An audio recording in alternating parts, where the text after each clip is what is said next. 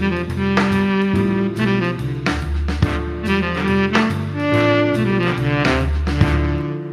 Eh bien, bonjour à toutes et à tous pour ce 35e épisode de la capsule de café. Aujourd'hui, on enregistre en live depuis le Roll Event, un événement super sympathique avec beaucoup de caritatifs surtout pour les, Blues Rose et Théodora. N'hésitez pas à participer au, don, enfin, n'hésitez pas à donner en fait, surtout pour le Roll Event. Et donc ce matin, on va traiter de la question de l'expérience des joueuses de jeux de rôle. Alors, quand je dis joueuses, je parle évidemment au féminin inclusif pour ceux qui ne connaîtraient pas. Donc, il faut entendre joueurs et joueuses, hein, évidemment. Première question sur cette, euh, sur cette thématique-là. Quand est-ce qu'on quitte le statut de débutante en jeu de rôle et quand est-ce qu'on devient une joueuse expérimentée?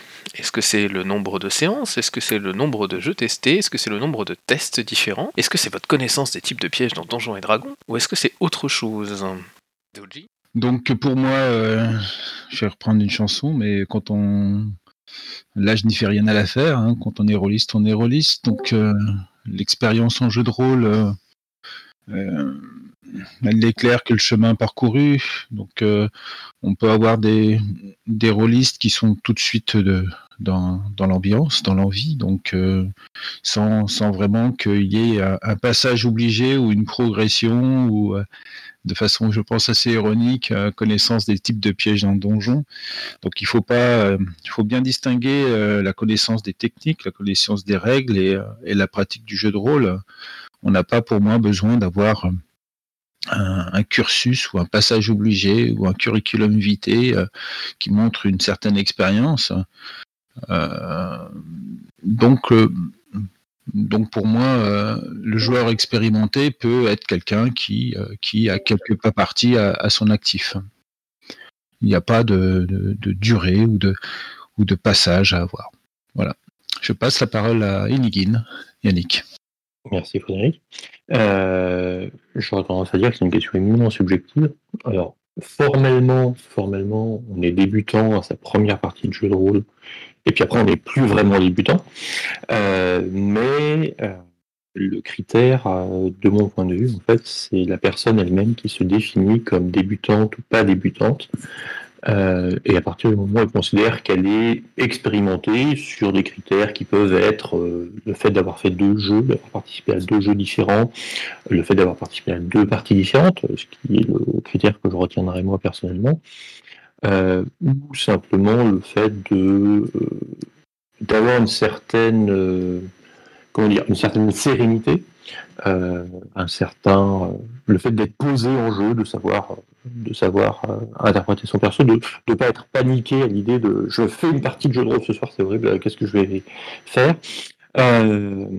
J'aurais tendance à dire que c'est quand même à la personne concernée de se définir comme débutante ou pas débutante. Après, on peut avoir des besoins de classification un peu plus fines, mais je pense que c'est plutôt en discutant avec les joueuses euh, qu'on peut avoir, parce que pour le maître de jeu, par contre, euh, la question de est-ce que je joue avec des débutantes ou est-ce que je ne joue pas avec des débutantes peut avoir une influence assez importante sur la partie qui est jouée. Euh, et donc c'est en cela que la question intéresse le maître de jeu, c'est-à-dire est-ce que je propose le même scénario à des débutantes ou pas à des débutantes? Euh, je me souviens que lors d'un certain nombre de conventions auxquelles j'ai participé, le niveau d'expérience des, euh, joueuses était, euh, pouvait être indiqué.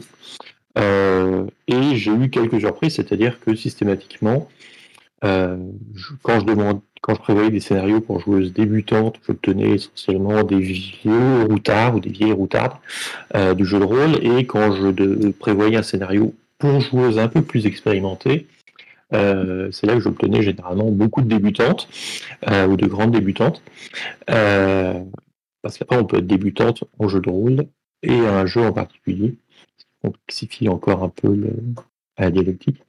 mais globalement, j'essaye maintenant, lorsque je joue en convention, de proposer plutôt des scénarios, on va dire soft, c'est-à-dire pas trop compliqués, pas trop difficile à expliquer et où de toute façon les joueuses auront le plus de choix possible, euh, quelle que soit leur, euh, leur expérience ou leur capacité à, envisager des, euh, des, solutions très complexes. J'ai fini.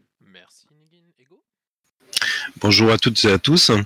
Alors, euh, je vais totalement rejoindre euh, mes, prédécesseurs donc euh, sur sur le fait qu'on se définit d'abord soi-même comme étant déjà un rôliste ou voilà, comme n'étant plus débutant.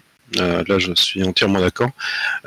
moi, j'ai toujours fait une, fin, toujours une différence entre euh, ce passage en fait du euh, statut de je découvre à euh, au statut de je deviens passionné.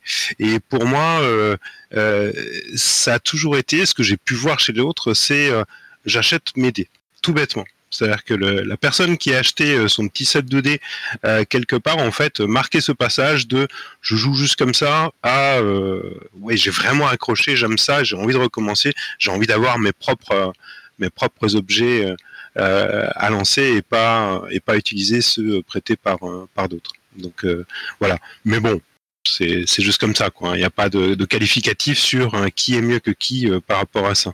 Après, au niveau de la qualité même des gens, je crois qu'un des joueurs qui m'a le plus épaté pendant toutes ces années de jeu, c'est quelqu'un qui, qui en était à sa deuxième partie. Et, et il était bluffant il était extraordinaire, vraiment. Euh, c'était, euh, on pouvait avoir des étoiles dans les yeux en le regardant jouer, tellement c'était génial. Donc, euh, je ne pense pas en fait, voilà, qu'il faille attendre des années pour pour devenir voilà exceptionnel ou que sais-je. on a on a des choses en nous, voilà. Alors bien sûr, on peut apprendre, hein. on peut toujours apprendre. Moi, je me considère toujours comme un peu comme un débutant, même si ça fait 38 ans que je joue. Eh ben, depuis mes 15 ans, eh bien, voilà, c'est, euh, je suis, je suis toujours émerveillé. On apprend toujours des choses et puis on évolue toujours dans sa pratique. Et ça, c'est ce qui est extraordinaire avec euh, avec cette passion. Voilà, voilà. Jaina? Alors euh, oui, je suis, je suis assez d'accord. je pense pas qu'effectivement connaître tous les pièges de Donjons et Dragons apporte forcément quelque chose de euh, d'absolument nécessaire à être un rôliste. D'ailleurs, moi, euh, j'ai peu joué à Donjons et Dragons, donc euh, je, malgré mes plus de 20 ans de jeu de rôle, je, je, ne les connais pas tous ces pièges forcément ou leurs noms. Euh, je dirais que donc euh, on peut effectivement, euh, comme tu le disais, avoir des, des, joueurs qui sont tout de suite euh, bah, dans, dans, le replay, dans l'immersion. J'ai l'impression que ça dépend un petit peu de l'âge, c'est-à-dire que souvent quand on commence ado, on a tendance, à, on est moins sûr de soi, on est plus timide, on est encore en, en pleine croissance, évolution en général. Alors que quand on a des débutants adultes, c'est pas forcément pareil. ils ont plus de confiance en eux, ils ont plus, euh, ils peuvent avoir euh, d'autres expériences. J'ai eu encore le, cas euh, vendredi où j'ai fait une partie avec que des débutants, mais il y avait dans le lot une collègue ludothécaire qui avait pas fait de jeu de rôle, mais qui avait fait plein d'autres types de jeux et qui était plus du genre extraverti. Bah, elle a, elle a chopé le truc tout de suite. Elle, elle, a même, voilà, elle, elle, a fait du roleplay immédiatement. Elle a même créé un, personnage non joueur comme ça à la volée euh, quand elle était à la recherche d'informations. Donc, et elle a même et elle avait passé la balle aux deux autres qui étaient un, euh, peu moins euh, tout de suite sur deux. Donc, je pense qu'effectivement, ça, ça, peut jouer pas mal la personnalité et l'âge dans, dans l'évolution. Euh, après, tu parlais du fait d'acheter CD, c'est vrai que c'est important. Je pense que le fait de commencer à créer ces personnages en détail, d'imaginer un peu un background, etc., ça peut être un autre signe de passer de débutant à, passionné. Voilà, voilà. Après, je pense que c'est pas forcément le nombre d'années aussi qui compte. Parce que si euh, pendant dix ans on joue toujours au même euh, jeu ou au même type de jeu, euh, il y, a sûrement des groupes qui font par exemple que du Donjon et Dragon assez disons que c'est c'est un peu pour moi je trouve que c'est un petit peu limité. Je pense que la variété aussi de, du type de jeu c'est ça enrichit quoi. Ça enrichit son expérience ça permet de découvrir euh, plein de choses même si on préfère euh, au final jouer à un certain type de jeu. Voilà j'ai fini. Merci Jaina. Erwick? Oui salut tout le monde. Du coup, pour moi, le débutant ou la débutante, c'est quelqu'un qui n'a pas encore eu euh, la chance et le bonheur de pratiquer le jeu de rôle. Je pars du principe que ce sont des personnes qui savent à peu près ce qu'est le jeu de rôle, qui l'ont peut-être découvert avec aventure ou avec roll and play, qu'on a entendu parler, qui, qui s'intéressent, mais qui n'ont pas encore pratiqué. Pour moi, à partir du moment où la personne a fait sa première partie de jeu de rôle, elle est certes pas encore expérimentée, parce qu'elle n'a pas encore une grande expérience, mais elle est déjà plus débutante. Pour moi, les débutants, c'est vraiment des personnes, des néophytes, des gens qui n'ont pas pratiqué le jeu de rôle. C'est là, moi, que je vais faire la différence, c'est qu'à partir du moment où ils ont fait une partie, ils, ils quittent euh, le giron des néophytes, ils quittent le giron des débutants et ils deviennent euh, entre guillemets des joueurs, des joueuses à part entière. Là où c'est plus compliqué de faire la, de faire la nuance, c'est pour l'expérience. Autant je sais quand est-ce qu'un joueur n'est plus débutant, il a fait sa première partie, il sait comment ça fonctionne, euh, il a créé son personnage, il a fait un scénario, il est plus débutant. Par contre, à partir de quel moment est-ce qu'on est expérimenté? C'est là que, à mon, à mon humble avis, c'est beaucoup plus compliqué. Moi, parfois, je pense être expérimenté parce que ça fait depuis plus d'une dizaine d'années que je joue, que je joue, que je fais jouer en convention, en club. Mais quand je vois qu'il y a des personnes ici à la petite capsule qui ont commencé à jouer avant ma naissance, tout de suite, ça me remet un peu à ma place au niveau de ma propre expérience. Et euh, je sais pas à partir de combien de temps on est expérimenté, sachant que les expériences de chacun peuvent varier. Et que comme Jaina l'a très bien dit, on peut très bien jouer 20 ans au même jeu, où on peut varier les expériences. Ça va pas prodiguer la même expérience. Ça va pas, on va pas apprendre les mêmes choses, on va pas découvrir les mêmes pratiques. Et du coup, euh, il y a pas mal de choses euh, qui, qui vont changer. Donc voilà pour, euh, pour la, la vision que j'ai sur le statut de débutante et, euh, et euh, de joueuse expérimentée. Merci Erwick. Clone. Bon, je vais en remettre une couche sur le principe du ludosaure, parce que ça fait moi aussi euh, 36 ans maintenant que euh, je fais du jeu de rôle. Donc, euh, désolé pour tous ceux qui vont avoir un coup de vieux euh, en entendant ça. Euh, je pense, moi aussi, qu'on est toujours débutant quelque part. On découvre des choses. Le seul distinguo que je ferais, c'est, euh, vu que ça fait une bonne euh, paire de dizaines d'années que j'écume des conventions euh, en France et en Navarre pour représenter des jeux, euh, je fais moi juste le distinguo entre quelqu'un qui a déjà fait au minimum une partie de jeu de rôle et quelqu'un qui en a jamais fait, parce que je rajoute des choses en plus. Mais si si on la, personne a fait une partie de jeu de rôle, elle sait qu'elle va euh, interpréter un personnage, que euh, elle aura une fiche de personnage avec euh, des caractéristiques euh, numériques ou pas pour définir son personnage, et c'est tout quoi. Il y a, il y a pas grand chose de plus à dire. Alors maintenant, euh, c'est sûr que quand on a un vieux grognard euh, qui connaît pas mal de choses, qui a testé pas mal de jeux, qui a des expériences sur pas mal de mécanismes de jeu, euh, ben ça va beaucoup plus vite à échanger que quand on a quelqu'un qui connaît pas. Maintenant, quelqu'un qui connaît pas, il y a toujours une fraîcheur qu'on découvre, il y a toujours des choses nouvelles qui l'amènent. Donc, je serais pour dire que on est toujours débutant dans le jeu de rôle, à des degrés divers, mais toujours débutant. Voilà, et c'est tout pour moi. Merci Clone. Florence? Euh, alors moi, ça va plutôt être euh, mon cas que je vais euh, présenter là-dessus, parce que je me permettrai pas forcément de mettre un avis euh, universel, et de toute façon, ça a déjà très bien été traité euh, avant. Euh, mais euh, moi, le- comment je l'ai perçu, le fait de passer, on va dire, de débutante à, euh, on va dire, expérimentée, même si, euh, même si ça fait... euh, pas forcément pompeux, mais ça fait, euh, ça fait bizarre de le dire comme ça. C'est le moment où j'ai vraiment commencé à, comprendre le personnage que je jouais et en fait à, me dire je sais que dans cette situation mon personnage va réagir comme ça et finalement avoir une facilité une compréhension de mon personnage ça m'a vraiment euh, libéré en fait après dans mon jeu ça m'a permis pas seulement on va dire de subir enfin subir de, de, n'avoir que ce que mon MJ proposait mais moi-même de proposer euh, mon propre jeu et mes propres euh, idées pour euh, compléter en fait l'univers et et avoir quelque chose d'un peu plus riche en fait et ça veut pas forcément dire en fait avoir un, joueur qui va tout le temps en fait prendre la parole qui va tout le temps se manifester, mais qui va qui va avoir, je dirais, les bonnes interactions au bon moment et qui va aussi pouvoir permettre aux autres de créer du contenu de jeu et de développer leur propre personnage. Voilà, bah, c'était à peu près, c'est vraiment lié en fait à la à comment est-ce qu'on développe son personnage que j'ai vu au niveau de la du genre expérimenté. Merci Florence. Maxi? Oui, bonjour à tous. Moi, c'est un petit égo moi aussi. Je fais partie des vieux de la vieille, mais c'est particulier parce que j'ai pas dû jouer à une partie de jeu de rôle pendant 20 ou peut-être 25 ans.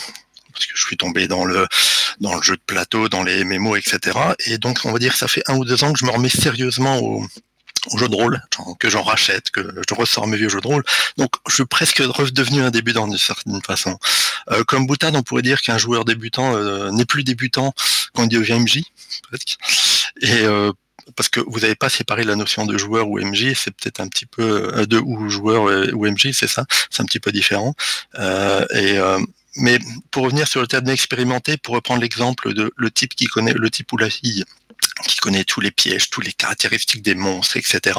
Je dirais qu'un joueur ou une joueuse expérimentée, c'est quelqu'un qui justement connaît tout par cœur, peut-être même qu'il a ou déjà joué le scénario qu'on est en train de jouer, mais il est capable de faire semblant, de d'oublier toutes ses connaissances, de les mettre de côté et de pas de pas rappeler, de pas les mettre en avant et de faire comme s'il ne les connaissait pas et faire semblant limite de découvrir et de s'amuser encore. Et c'est- rare de trouver ça. On a parfois des joueurs qui connaissent tout par cœur, mieux que le et qui ont tendance à s'étaler sur la, sur la table et à sortir, à corriger le MJ. Et un joueur qui est capable de se mettre en arrière et d'oublier ses connaissances, je pense que c'est ça un joueur expérimenté. Au suivant. Merci Maxi. Use Pour moi, en fait, euh, la, question de l'expérience, euh, enfin d'être un joueur expérimenté ou pas, comme ça a été dit souvent, euh, le- je dirais que le, le- le pas le plus important, c'est le pas de la première partie, parce qu'après, il y a un certain nombre de choses qui ont été comprises, qui n'ont pas forcément euh, à être répétées à chaque fois. Euh, mais euh, ce que j'ai vu, enfin, quand on voit un petit peu les développements en particulier sur ces dernières années du jeu de rôle, il y a plein de propositions de jeux de rôle qui sont, euh, qui sont finalement très différentes les unes des autres, euh, aussi bien dans les mécanismes de jeu, euh, qu'aussi bien la façon dont, on se met à incarner un personnage ou dont on va avoir un regard un peu plus extérieur, euh, des, des jeux sans MJ, enfin, et je pense que finalement, même quelqu'un qui aurait l'impression d'être un joueur expérimenté pourrait se retrouver face à un jeu de rôle euh, dont les, je dirais, dont les, dont les paradigmes de base sont très différents de ce qu'il a l'habitude de jouer. Donc, on, peut se retrouver à redébuter plusieurs fois euh, sur des styles de jeu de rôle très différents. Euh, On peut maîtriser aussi, enfin, on peut avoir l'impression d'être très à l'aise parce qu'on maîtrise très bien un certain, un certain type de règles ou ou euh, certains univers, euh, je pense un petit peu au, au Dungeonverse où on a des, grands grands classiques, euh, les elfes qui aiment pas les nains, les, enfin bon, je caricature un petit peu, et on peut se retrouver des fois complètement désarçonné aussi en, en rentrant dans un univers, dans un univers réellement différent. Donc le jeu de rôle nous donne la chance quand même de débuter ou d'être débutant plusieurs fois, et ça finalement c'est pas si mal. Je passe au suivant. Merci Use. Tapis Oui, euh, bonjour à tous et à toutes. Euh, bah, je vais reprendre un peu ce qu'a dit Use. Euh, c'est effectivement, en fait, il y a plusieurs types d'expériences. Du coup, quand on dit gagner de l'expérience, c'est dans un domaine euh, plus ou moins précis et, et le jeu de rôle, c'est très, euh, c'est très varié. Et je pense que euh, il y, a, il y a des gens qui peuvent passer des années euh, à jouer au jeu de rôle sans jamais euh, jouer euh, à Donjons et Dragons ou à un jeu similaire à Donjons et Dragons. Euh, bah, moi, j'ai rencontré pas mal de gens qui euh, ont joué euh, à tout sauf Donjons et Dragons euh, dans 20 ans, quoi. Et, euh, justement, on peut parler de jeux sans MJ, on peut parler de d'expérience dans euh, l'immersion du personnage, euh, dans euh, les, descriptions, dans la- l'aspect peut-être tactique de connaître les, euh, les sorts d'un jeu, etc. Donc ouais, effectivement, on peut, en fait, on peut être différent de, enfin, on peut être débutant de différentes manières. On peut être, euh, comme disait Us, du coup, débutant dans un style de jeu, dans un jeu précis. Euh, par exemple, si c'est la première fois que vous jouez euh, à L5R et que vous connaissez rien de tout ce qui est étiquette, etc. euh, même si vous avez fait des, dizaines de campagnes de Donjons et Dragons, bah, peut-être que vous allez être un peu paumé. En tout cas, moi, c'était un peu mon cas euh, sur euh, l'aspect étiquette, clan, etc. Euh, voilà, donc euh, effectivement, il faut, euh, faut être, euh, faut, faut savoir être un peu humble par rapport à son expérience, parce que il y a beaucoup de choses à, découvrir et du coup, euh, dire expérimenter dans absolument tout ce qui est dans le jeu de rôle, c'est peut-être un peu s'avancer, je trouve. Euh, et euh, aussi euh, le, le fait d'être débutant ne, ne, révèle pas d'une qualité, d'une absence de qualité intrinsèque euh, ou, inversement. Le fait d'avoir beaucoup joué euh, ne veut pas dire que euh, on a beaucoup de, compétences dans certains domaines. C'est la durée ne fait pas forcément évoluer. Voilà, j'ai fini. Merci Tapis. J'ai pas l'impression qu'il y ait quelqu'un qui veuille intervenir en particulier. Du coup, on va pouvoir passer à la question numéro 2. Je laisse quelques secondes.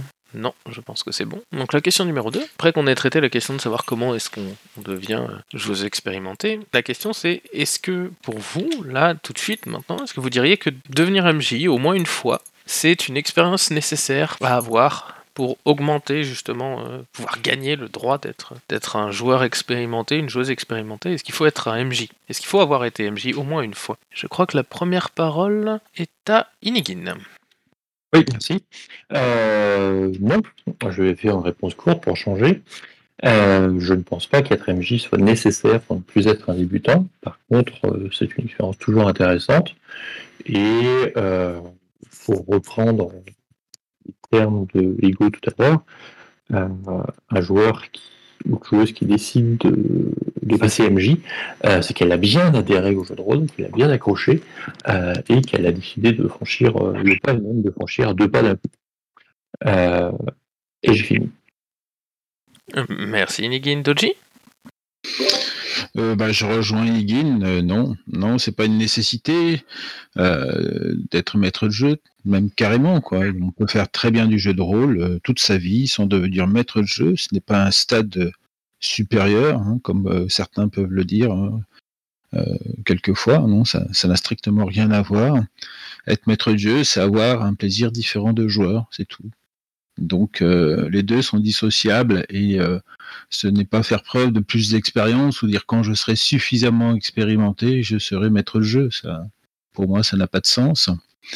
Et euh, donc je pense que les deux expériences sont totalement dissociables. Euh, on fait maître de jeu parce qu'on a envie, parce que parce qu'on a envie de, de passer de l'autre côté du paravent, même s'il n'y en a pas toujours, et que c'est peut-être mieux quand il n'y a pas. Mais euh, ce sont deux expériences d'un d'un même loisir qui sont, qui sont dissociables. Et euh, qu'on peut même dire que c'est tellement dissociable qu'on peut jouer au jeu de rôle sans maître de jeu, ou pas. Voilà. Au suivant, ou au suivant. Tlan. Bon, moi, je vais, adhérer à Vox Populi en disant que euh, devenir maître de jeu, c'est une expérience intéressante, mais c'est pas nécessaire, loin de là. Euh, on devient maître de jeu par envie, généralement, parce qu'on a envie de, de faire plaisir à ses petits camarades, on a envie de les surprendre, on a envie de leur proposer quelque chose, mais c'est pas nécessaire, il n'y a pas besoin d'être maître de jeu pour se dire que, en effet, on a passé à un nouveau stade. Euh, maître de jeu, c'est pas l'évolution Pokémon de joueur, hein, loin de là. Donc euh, c'est tout, ça, ça, se fait au feeling en fait, hein. ça se fait à l'envie. Euh, vous pouvez très bien vous amuser et prendre votre pied avec vos amis en étant juste joueur, point final.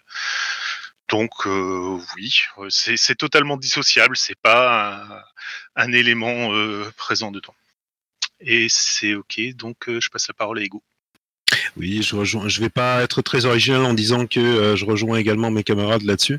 Euh, J'ajouterais quand même une chose, ou je préciserai une chose. Si, si ce sont des expériences différentes et qui sont intéressantes à avoir, être joueuse, être MJ, il est intéressant et peut-être même encore plus intéressant de jouer à plusieurs jeux différents. Avant même de se dire voilà que 4 MJ peut être une, une corde de plus à son arc. Euh, et sinon, j'ajouterais euh, un point, euh, c'est que oui, ce sont des plaisirs différents. Il y a un plaisir différent que personnellement j'apprécie énormément, c'est être MJ avec une table composée de gens qui ont tous été MJ. Il y a quelque chose qui se passe, il y a quelque chose de différent. Je ne dis pas que ça marche à chaque fois, mais le fait que les autres sachent euh, ce à quoi correspond ce rôle-là, euh, quelles sont les implications, quels sont les parfois les, les investissements nécessaires pour euh, pour euh, tenir ce rôle, fait que il y a parfois une meilleure compréhension et on atteint parfois quelque chose de de plus agréable. Je dis pas de supérieur, non, mais de différent et euh, et ce plaisir-là peut être euh, peut-être très très agréable. Alors voilà, c'est pas obligatoire et euh, voilà. Et je joue avec beaucoup de personnes qui ne le pratiquent pas et qui euh, sont parfaitement très bien comme ça et tant mieux. Euh, mais voilà, ça peut être chouette quand même de, passer le pas pour voir de l'autre côté du, mi- du miroir et comprendre encore mieux ce qui se passe et comment. Voilà. Killer Clone Eh bien, c'est exactement ce que je voulais dire. Ta dernière phrase, c'est que on peut tout à fait séparer le rôle de joueur le rôle de MJ, et que c'est complètement deux choses différentes, et qu'on peut rester joueur toute sa vie et continuer à gagner en compétences. Les compétences sont assez différentes en fait qu'on doit avoir hein, pour un MJ et pour jouer au jeu de rôle. Alors il y a des recoupements, hein, je dis pas le contraire, et euh, l'un peut aider pour l'autre, mais euh, il y a des choses qui sont spécifiques à l'un et spécifiques à l'autre, et donc c'est pas une évolution directe. Et pour moi, le, le seul moment où tu es obligé de devenir MJ, c'est quand tu te conduis à la table et que euh, on a besoin de te remettre à ta place et que tu remarques que le boulot du MJ, il faut le respecter. Et dans ce cas-là, oui, je pense qu'il faut que la personne devienne MJ. Mais sinon, je pense qu'il n'y a jamais de raison d'obliger quelqu'un à devenir MJ. Et je passe la main à Virgile. Oui, euh, alors euh, moi, la, question telle qu'elle est formulée, euh, je trouve qu'elle laisse penser que c'est effectivement un stade suivant, le stade de MJ, alors que parfois on peut tout à fait commencer, moi c'est mon camp, j'ai commencé par être MJ avant d'être joueur. Donc il n'y a pas forcément de, de passage de, l'un à l'autre. Et, je reviens, je vais être cohérent avec ce qui a été dit auparavant. C'est, je pense que devenir MJ, ça fait partie de la diversification qu'on évoquait tout à l'heure. On disait que pour progresser en expérience, il fallait euh, être confronté à des, jeux différents, mais il faut être aussi confronté à des positions différentes. hein. donc le fait de passer en MJ, bah, ça donne un autre regard aussi. Donc je pense que ça participe effectivement. Moi je pense que c'est intéressant et c'est intéressant aussi pour les MJ de devenir joueur, de passer de l'un à l'autre. C'est intéressant aussi de jouer à des jeux sans MJ. Voilà, de, plus on va multiplier les configurations, plus on va, je pense, euh, gagner quelque part en expérience. Euh, voilà. Use. Ah, si c'est à moi, j'y vais. Euh, bah, en fait, je voulais juste euh, rajouter un tout petit truc qui a déjà été pas mal sous-entendu par, euh, par mes camarades là, qui, qui ont commencé comme, comme meneur de jeu. Moi, ça a, été, ça a été le cas aussi parce que tout simplement, euh, j'ai commencé très jeune, donc j'avais pas de, j'avais pas de groupe de joueurs autour de moi. Puis aller dans, aller dans des clubs avec des ados alors que j'avais, j'avais 10 ans, c'était, euh, c'était un petit peu compliqué. Donc j'ai, commencé comme meneur de jeu pour faire jouer euh, des, des copains de mon âge. Et euh, voilà, ce que je voulais dire, c'est que faut bien insister là-dessus. Il n'y a pas non plus besoin d'être expérimenté pour, pour devenir MJ.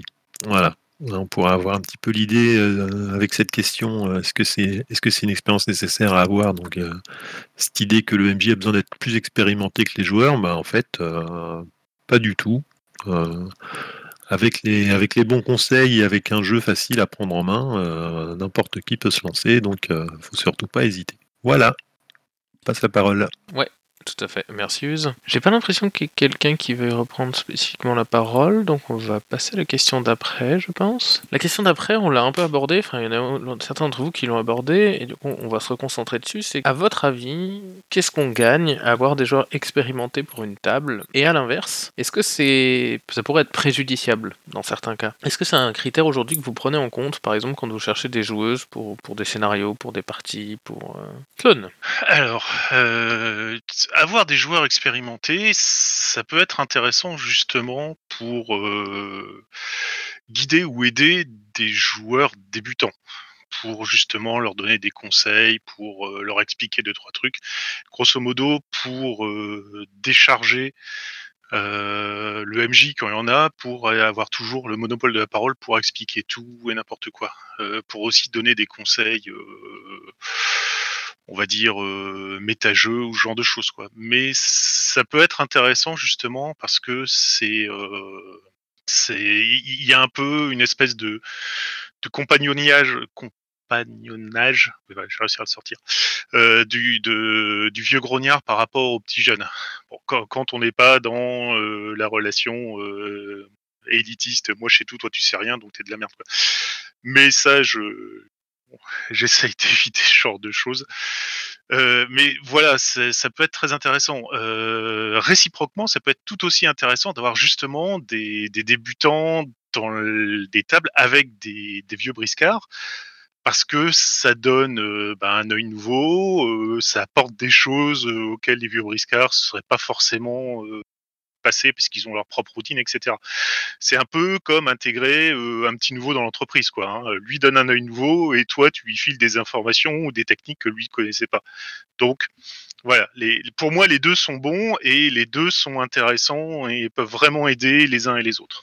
C'est tout pour moi et je passe la main à Killer Clown. Pour ma part, euh, c'est quelque chose euh, où je différencie en fait toutes ces questions. J'aime beaucoup jouer avec des joueurs et des joueuses ex- expérimentées. Euh, ça peut donner des choses très très chouettes. Et euh, comme réponse à la question précédente, c'est vrai que jouer avec qu'avec des MJ, ça donne une certaine alchimie à la table euh, qui est carrément différente et qui peut faire que euh, la mayonnaise va monter très bien. À côté de ça, j'ai fait beaucoup d'initiations. J'ai vraiment, j'ai vraiment toujours été dans des milieux où j'étais le seul rôliste. Donc, si je voulais jouer, il fallait que je crée des nouveaux rôlistes. Euh, j'ai fait une fac de, langue. euh, par exemple, il y avait quasiment que des nanas dans ma fac. Donc, forcément, si je voulais jouer, il fallait que je trouve des nanas qui aient envie de détester le jeu de rôle, ce qui était très chouette. Et euh, du coup, j'avais quand même beaucoup des tables où il y avait que des débutants. Pour, presque, pour être, précis, en fait, que des débutantes. Et une des choses que j'ai beaucoup, beaucoup entendu, c'est que la plupart des nouveaux arrivants dans le jeu de rôle qui n'en avaient jamais fait avant euh, préféraient jouer qu'avec des débutants pour pas avoir de complexe d'infériorité par rapport à quelqu'un qui aurait plus d'expérience et ne pas avoir euh, la peur de, de dire quelque chose qu'il fallait pas dire. Quoi. Ce genre de choses. euh. Aujourd'hui, euh, quand je choisis les joueurs pour euh, des parties, j'aime bien mélanger en fait. Euh, j'aime bien prendre quelqu'un, prendre des gens que je connais bien et avec qui j'ai envie de jouer et qui généralement sont, on va dire, des grognards.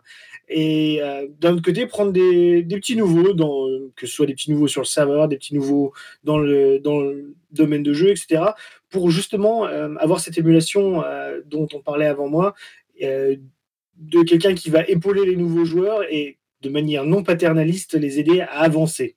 Et donc, euh, ça, c'est un truc que j'aime bien faire. Par contre, quand j'essaie d'organiser une partie spectacle, donc quelque chose qui va être pour un actual play, par exemple, là, j'ai tendance à être beaucoup plus euh, sélectif sur les personnes que j'invite et euh, de prendre des gens non seulement avec de l'expérience, mais avec une expérience que moi je considère comme intéressante et que, où je sais que ça va donner une partie intéressante. Mais bon, c'est pas juste une question euh, d'expérience, c'est aussi une question de personnalité et de style de jeu. Voilà, je passe la main à Erwick. Oui, donc euh, moi déjà, faut savoir que euh, là, c'est un peu particulier à cause de la pandémie, mais principalement, je joue en club. Et en club, une des caractéristiques de jouer en club, c'est que je choisis pas, je choisis pas mes joueurs et mes joueuses autour de la table. Je propose une partie sur le forum du club, et puis euh, les gens qui ont envie, qui sont intéressés par le jeu que je vais proposer ou par le scénario dont je vais parler, vont s'inscrire à, ma partie. Ce qui fait que techniquement, ça peut être des débutants, des débutantes, ça peut être des grognards, ça peut être un panachage des deux. C'est euh, quelque chose sur lequel je maîtrise pas et avoir des débutants n'a jamais été préjudiciable. Au contraire, moi je trouve que ça fait que c'est un œil nouveau, que c'est assez rafraîchissant. Il m'arrive même euh, depuis peu de faire, de proposer des, parties uniquement pour les débutants. Dans le cadre d'un partenariat avec Opal Rollist, on organise des semaines où on va inviter que des débutants pour justement essayer de leur faire découvrir le jeu de rôle dans les meilleures, euh, dans les meilleures situations. Par contre, les joueurs expérimentés, parfois, j'ai remarqué ce qu'on appelle en jeu de société l'effet leader, c'est-à-dire que la personne qui a l'expérience va prendre le pas, va prendre le, va prendre le lead hein, sur euh, les joueurs moins expérimentés autour de la table. Par exemple, quelqu'un qui connaît bien Pathfinder va aider les, les, joueurs débutants à optimiser leur personnage. Ça part souvent d'une bonne intention, mais après, il y a l'effet leader qui se développe qui fait que ils vont jouer un peu à la place des débutants parce qu'ils ils connaissent mieux les règles, parce qu'ils savent ce qu'il faut faire, ce qu'il faut pas faire, parce que, euh, comme on le sous-entendait dans la première question, ils connaissent tous les pièges. Du coup, ils vont dire au joueur, bah, va pas là. Et du coup, le joueur, bah, c'est bien, son personnage ne va pas tomber dans le piège. Mais d'un autre côté, il va pas pouvoir expérimenter certaines choses parce que des joueurs plus expérimentés vont, euh, comment dire, prendre le lead hein, sur la partie et potentiellement ça, c'est quelque chose que je trouve dommage et qui se fait parfois naturellement. C'est pas le joueur expérimenté qui va absolument jouer à la place des joueurs débutants. Ça m'est aussi arrivé à moi, mais voilà, on a, on a une expérience supplémentaire et euh, du coup, on, a des connaissances qu'on veut partager et parfois on peut euh, empiéter sur le plaisir de, ses petits camarades autour de la table parce qu'on on en sait trop et que voilà, on, on implique sur, on, on empiète sur le sur le jeu des autres. Voilà pour moi. Merci Erwick. Ego Oui, alors pour moi, euh, l'expérience, euh, je m'en fous complètement. Ça me passe totalement au-dessus. Euh, et encore une fois, j'aurais vraiment du mal à la définir puisque. Enfin bref, hein, il y a tant de critères qui rentrent là-dedans. Euh, ce qui me, ce qui m'intéresse, hein, euh, c'est la compatibilité. Euh, autrement dit, qu'on est euh, des atomes crochus. Euh, et je préfère, pour ma part, des gens qui soient suffisamment passionnés, ouverts d'esprit. Et, avec qui on a envie en fait de partager quelque chose en complicité. C'est pour moi le mot crucial, essentiel, c'est ça quoi. Qu'on joue de façon complice qu'on joue en pensant au plaisir de l'autre aussi, et pas uniquement au sien, qu'on joue en équipe, qu'on joue entre partenaires de jeu. Euh, ce ne sont pas juste des, mots vides de sens. Euh, c'est ce qui m'intéresse euh, personnellement au jeu de rôle. Et c'est ce qui me permet, en tout cas à chaque fois, de m'approcher un petit peu plus d'une bonne partie de jeu de celle qui fera que j'aurai pas le sentiment qu'il aurait mieux valu en fait que j'allume ma console de jeu pour passer une soirée plutôt que de la passer avec euh, d'autres êtres humains à essayer de euh, se raconter des histoires. Merci Ego Tochi. Euh, ben oui, donc je ne vais pas revenir sur ce qui a pu être dit sur, sur la première partie. Donc, au niveau des, ça peut être préjudiciable d'avoir un, joueur expérimenté ou facilitateur. Oui, voilà, j'aurais pas dit le dire pour les nouveaux. Sinon, moi, non, effectivement, comme, comme ego, euh, ce n'est pas un critère que je prends en compte. Euh, c'est, l'envie qui est plus important pour intégrer une table. actuellement, je, je joue essentiellement en, distanciel, donc euh, donc c'est, présenter le jeu, présenter les attentes, présenter le contexte de jeu. Et donc le, le, filtre entre guillemets se fait par rapport à l'envie de jouer et pas par rapport à une expérience, hein, pour être cohérent aussi avec le, la première partie euh, euh, ou la première question posée, l'expérience euh, n'est pas n'est pas un critère discriminant. Voilà. Donc je redonne la parole.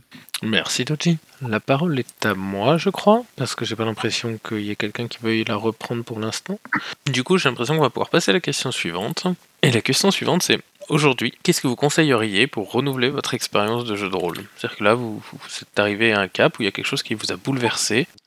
J'aurais tendance à dire que c'est les petits jeux narratifs, type euh, Force the Queen. Alors, euh, en l'occurrence, ils sont sans MJ, mais c'est pas vraiment le point important pour moi. C'est vraiment les jeux où il n'y a pas vraiment de scénario, où l'intrigue se crée par question et où on vit une expérience de jeu plutôt qu'une interprétation de personnage classique. Et ça, pour moi, ça change beaucoup ma pratique euh, rôliste et ça donne des histoires généralement qu'on aurait, auxquelles on n'aurait pas pensé avant.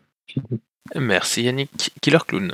Moi, c'est un peu la même chose. Euh, le plus gros flash que je me suis pris ces dernières années, c'est euh, d'avoir joué à des jeux, on va dire, hein, plus narrativistes euh, que ce que à quoi j'étais habitué.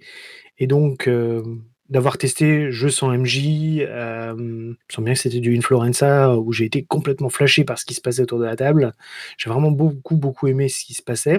Et dans les choses qui ont aussi changé ma pratique, euh, il y a la découverte euh, du monde de l'OSR et euh, de tout ce qui s'y fait. Alors, je dis pas que j'aime tout ce qui se passe en OSR. Je suis pas du tout. Alors, OSR, c'est Old School Renaissance. C'est donc une façon d'essayer de jouer à Donjons et Dragons comme on le faisait dans les années 80 ou 60 donc un retour aux sources à une certaine façon de jouer. Et j'y ai trouvé euh, pas mal de choses intéressantes pour moi, en particulier la notion de densité d'information et de jeu avec peu de préparation. Et, euh, effectivement, euh, étant dans la vie active, ayant des loisirs et pas beaucoup de temps, c'est quelque chose qui a été très important pour moi de me dire que, ah tiens, ouais, tout ce qui m'aide à préparer une, une, session, ou même à très peu la préparer, des outils qui me permettent d'improviser toute une soirée de jeu euh, à partir de 15 minutes de préparation, ça, ça c'est vraiment, vraiment quelque chose qui m'aide beaucoup et qui donc, en fait, m'a relancé sur le, sur, le fait de refaire du jeu de rôle, ou plutôt de, relancer des tables parce que j'avais plus le temps de, les organiser. Et donc, euh, ouais, c'est ça les deux choses qui, moi, ont,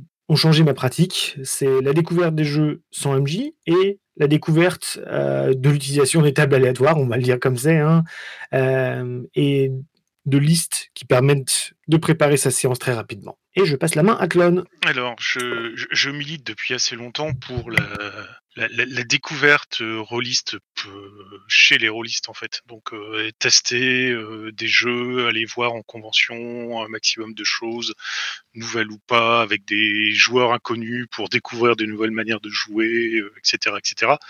Alors bon, 2020 c'est pas foncièrement la bonne année pour dire euh, déplacez-vous en convention.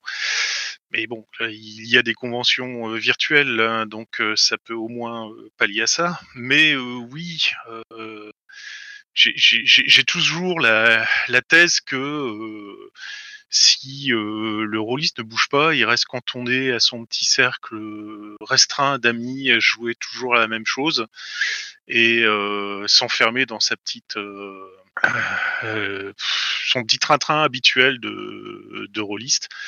Et donc le fait d'aller euh, d'aller jeter un coup d'œil ailleurs, de voir ce que font les autres, de découvrir des nouveaux jeux, etc. Ça remet forcément euh, bah, euh, du peps dans euh, dans tout ce qu'on peut faire. Ça peut donner des envies de tester autre chose, etc., etc. Donc j'ai pas d'exemple vraiment récent. Mais vu la, la diversité et la pléthore de jeux de rôle que vous avez en 2020 à disposition pour jouer quasiment tout ce que vous voulez, ben, n'hésitez pas à jeter un coup d'œil, euh, informez-vous, faites des conventions, découvrez des jeux par des auteurs et faites-vous plaisir. hein. Vous, vous pouvez en retirer que du bon.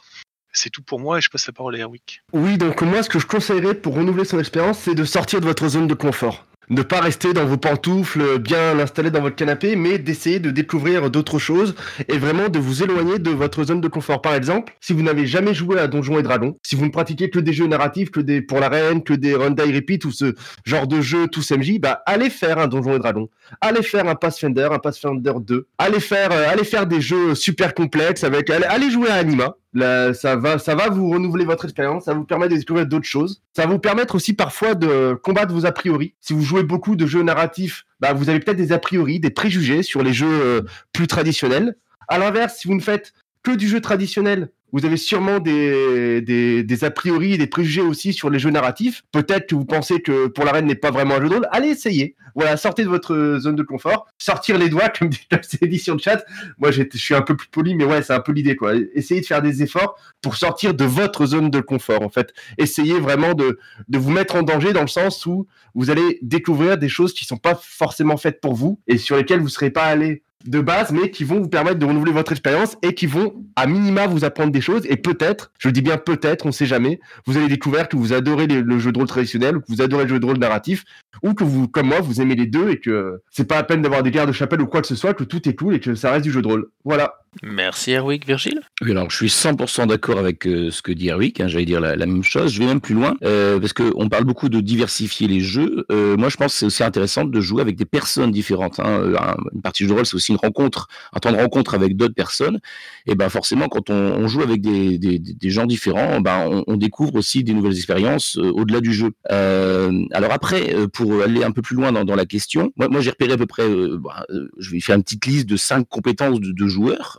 Pour moi, y pour être euh, joueur ou MJ, il faut savoir écouter, il faut savoir accepter ce que disent les autres, il faut, proposer euh, lors de la partie. On peut, il faut interpréter un petit peu son personnage et il faut avoir quel- quelques compétences pour comprendre les règles hein, du jeu auquel on joue. Toutes ces compétences-là, on les retrouve dans d'autres domaines. On les retrouve dans le GN, on les retrouve dans les jeux de plateau, dans les jeux vidéo, dans l'impro, dans le théâtre. Donc moi je dirais, allez voir aussi là en dehors du jeu de rôle. Si on veut diversifier ou, améliorer sa- sa- son expérience de jeu de rôle, ça vaut le coup d'aller voir aussi ce qui se passe dans les dans les dans les, choses qui sont connexes un petit peu. Euh, ça, permet de, de peut-être de voir ses compétences d'une autre façon et de, de revenir au jeu de rôle après avec un autre regard. Voilà. Merci Virgile. Ego.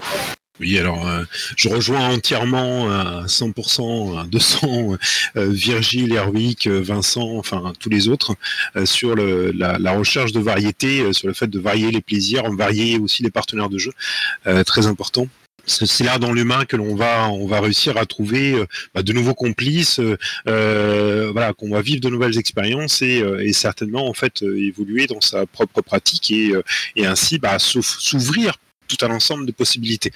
Euh, je dirais que euh, ce qui est intéressant, ce qui serait intéressant à faire aujourd'hui, euh, c'est de faire de, profiter justement de l'explosion du jeu de rôle en ligne actuel à cause bah, de cette malheureuse crise sanitaire, euh, et bien pour pour réapprendre à jouer quoi. Même si on préfère le, le jeu autour d'une table, même si on, on a l'impression que euh, c'est moins bien, ben, passer au-delà de ça, réapprendre en fait à, jouer de cette façon-là, qui est différente, euh, qui, euh, qui apporte des, plaisirs qui ne sont pas les mêmes, euh, mais qui peut aussi nous permettre en fait, d'une part déjà de jouer avec des gens du monde entier, ou presque. En tout cas, en général, on se limite un petit peu au niveau des fuseaux horaires, mais mais on peut parvenir à les dépasser.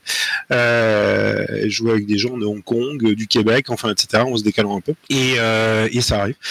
Et, et sinon, et ainsi en fait pouvoir jouer avec des gens qu'on ne croiserait jamais sinon, euh, et, et pouvoir varier, euh, varier voilà les, formes de plaisir, les formes d'approche, euh, revoir en fait euh, sa pratique, s'ouvrir les yeux en fait sur des formes euh, qui qui nous paraissent inconnues, même si euh, ça fait des lustres que euh, on joue à plein de jeux différents, et ben on on verra jamais le bout quoi en fait. On n'a pas une vie pour pouvoir jouer à tout ce qui existe euh, et à toutes les formes de jeux de rôle qui existent. Et encore moins à tous les humains évidemment qui y jouent. Voilà pour moi. Doji? Oui, euh, merci Hugo. Euh, donc tu m'offres une, transition. Donc on, euh, pour apporter un petit bémol, ce qui été dit, on peut pas tout faire, donc il faut faire forcément des sélections. Donc effectivement, si, effectivement je pense que la meilleure façon c'est de, de, changer sa pratique, c'est de jouer avec des personnes différentes qui vont apporter euh, des, visions totalement différentes sur, sur la façon de jouer au jeu de rôle. Un même jeu de rôle, on peut y jouer de X façons différentes, euh, même sur des pratiques, je veux dire sans MJ ou, ou quoi que ce soit. De là, je pense qu'on peut pas, euh, quand on connaît ses goûts, justement, si l'expérience permet souvent de dire bah, ce que j'aime, on ne sait jamais trop ce qu'on aime, on sait ce qu'on n'aime pas, donc des jeux qui sont en dehors de- des- zones qu'on aime, on peut les explorer parce qu'on a du temps euh, disponible, mais le temps est précieux, on n'a pas non plus euh, X temps pour jouer, donc euh, ça permet quand même de faire des sélections sur, une fois qu'on a goûté des choses, bah, on l'aime pas, on n'aime pas, quoi. Il y a un moment, sans pour autant bah, critiquer ces pratiques qui sont différentes, il existe de, de multiples façons de faire du jeu de rôle et qui sont compatibles avec soi et connaître ses goûts euh, profonds, c'est aussi, euh, c'est aussi ça l'expérience pour moi. Voilà.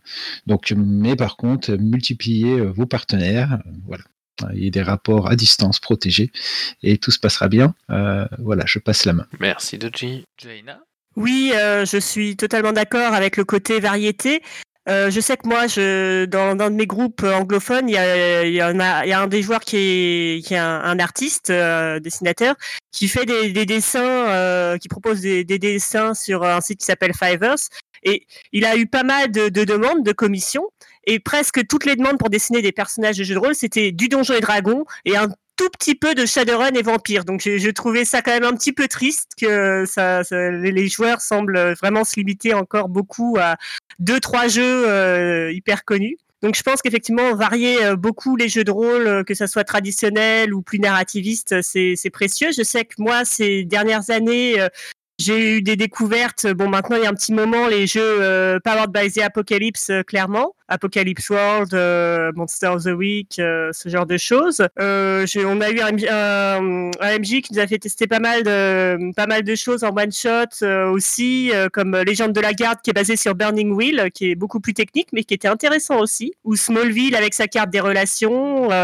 et en plus, du coup, quand on teste des systèmes comme ça, avec des choses un peu novatrices, on peut s'en inspirer pour récupérer des éléments pour d'autres jeux qu'on pratique régulièrement. En tant que MJ aussi, comme d'autres, euh, j'ai découvert un peu les, alors les tables aléatoires et aussi les, hum, j'ai acheté un, paquet de cartes euh, Imagia qui permettent de créer assez facilement des, scénarios pour euh, des one shot ou des, moments où on n'a pas eu le temps de préparer euh, avec des contraintes créatives. Enfin, oui, donc le jeu en ligne, tout comme Ego, je trouve que c'est aussi une vraie belle découverte de ces dernières années de mon côté.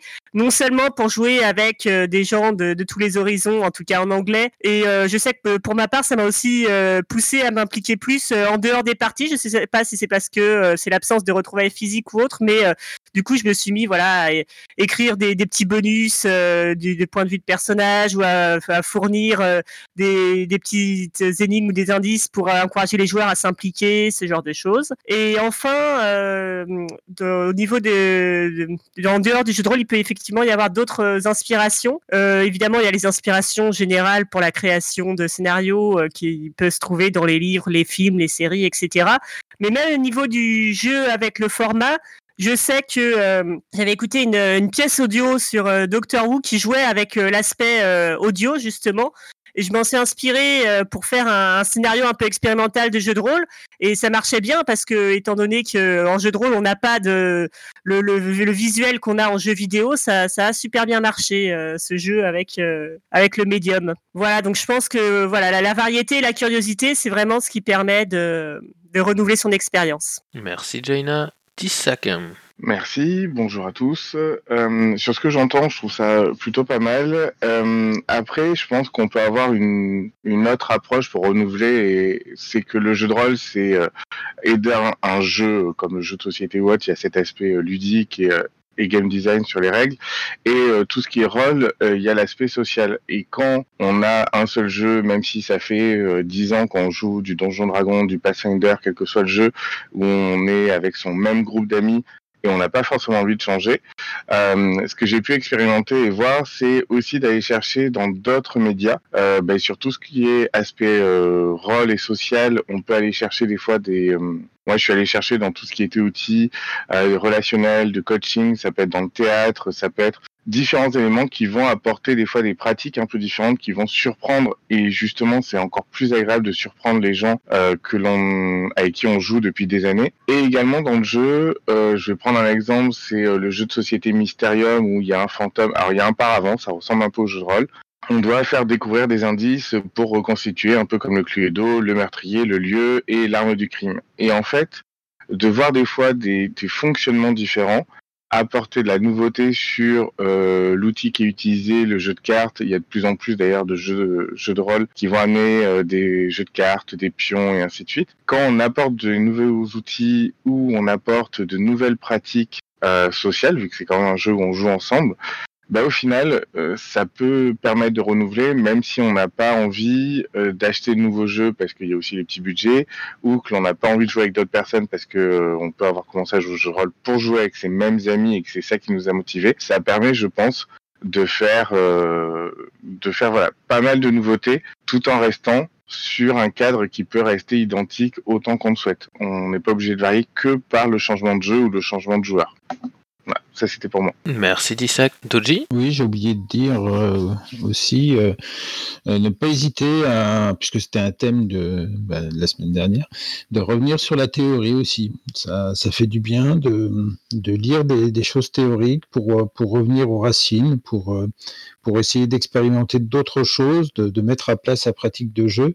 Parce que bah, pour changer sa pratique de jeu, il faut aussi la connaître et euh, revenir à des, à, des, à, des, à des logiques ou la théorie, ou même revenir à des, conseils pratiques comme, euh, comme des bouquins, comme, euh, comme ceux que font Lapin Marteau euh, pour euh, mener ou jouer des parties de jeux de rôle.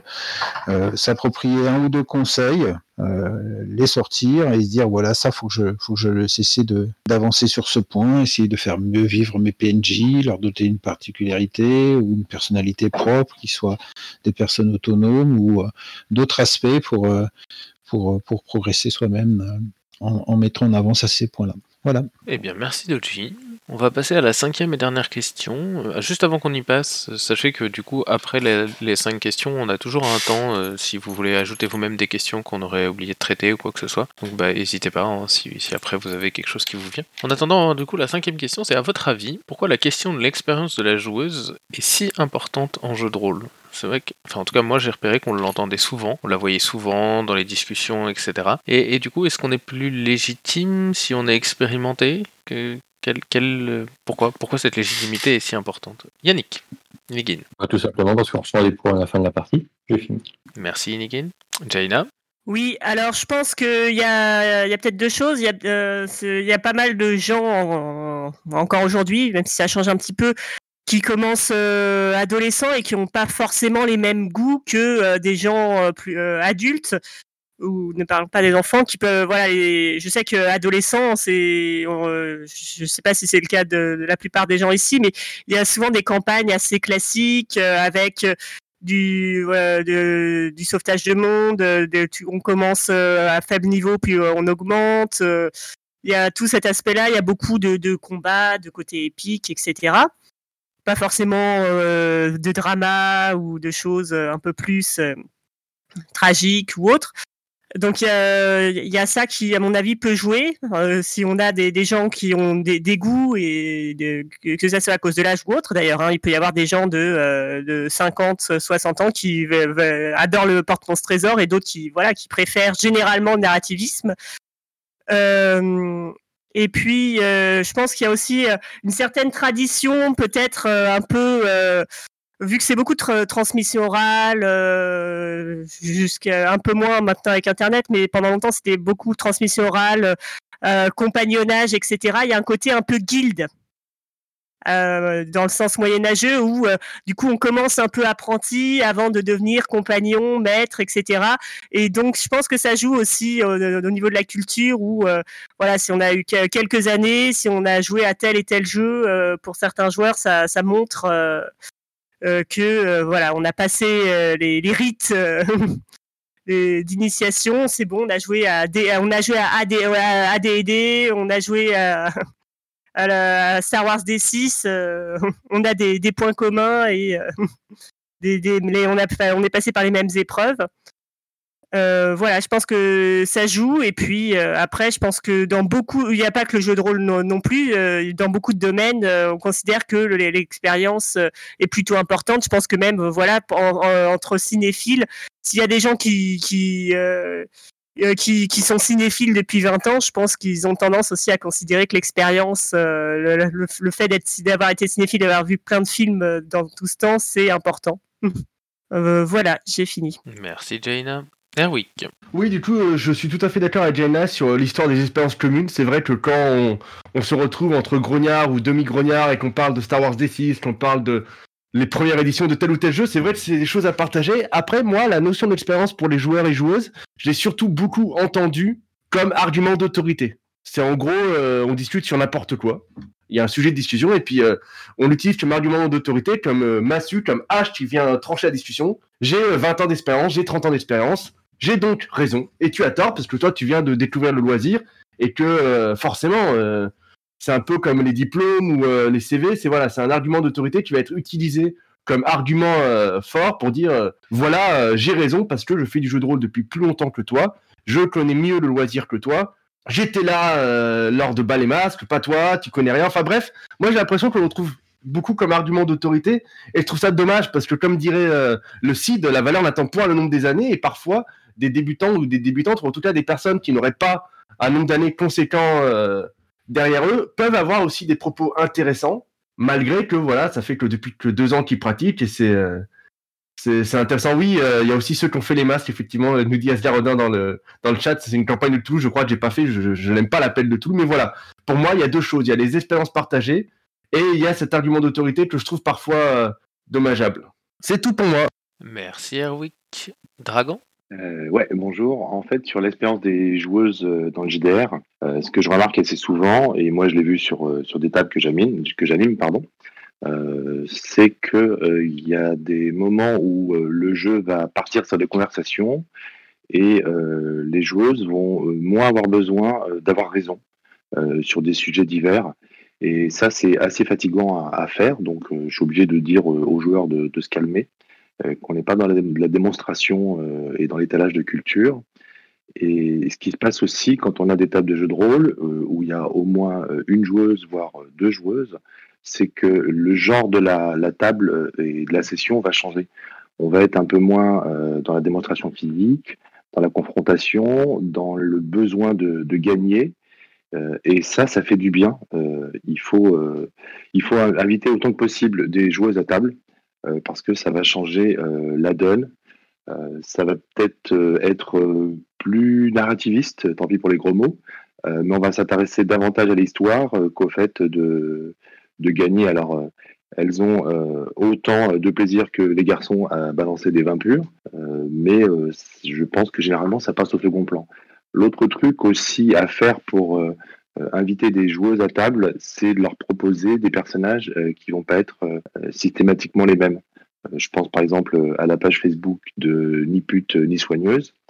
Euh, les personnages féminins sont souvent réduits euh, à des genres euh, sexués. Euh, donc, euh, soit le PJ féminin a un background où euh, elle est veuve, euh, ou alors elle a violé, elle a été violée, elle veut se venger, ou bien elle est hyper sexy. Euh, et voilà, donc euh, un personnage féminin peut très bien être intéressant euh, sans être une bombe. Après, si la joueuse a envie de jouer une bombe, pourquoi pas. Mais on n'est pas obligé de passer par là. Voilà ce que je pense pour l'expérience des, joueuses de JDR.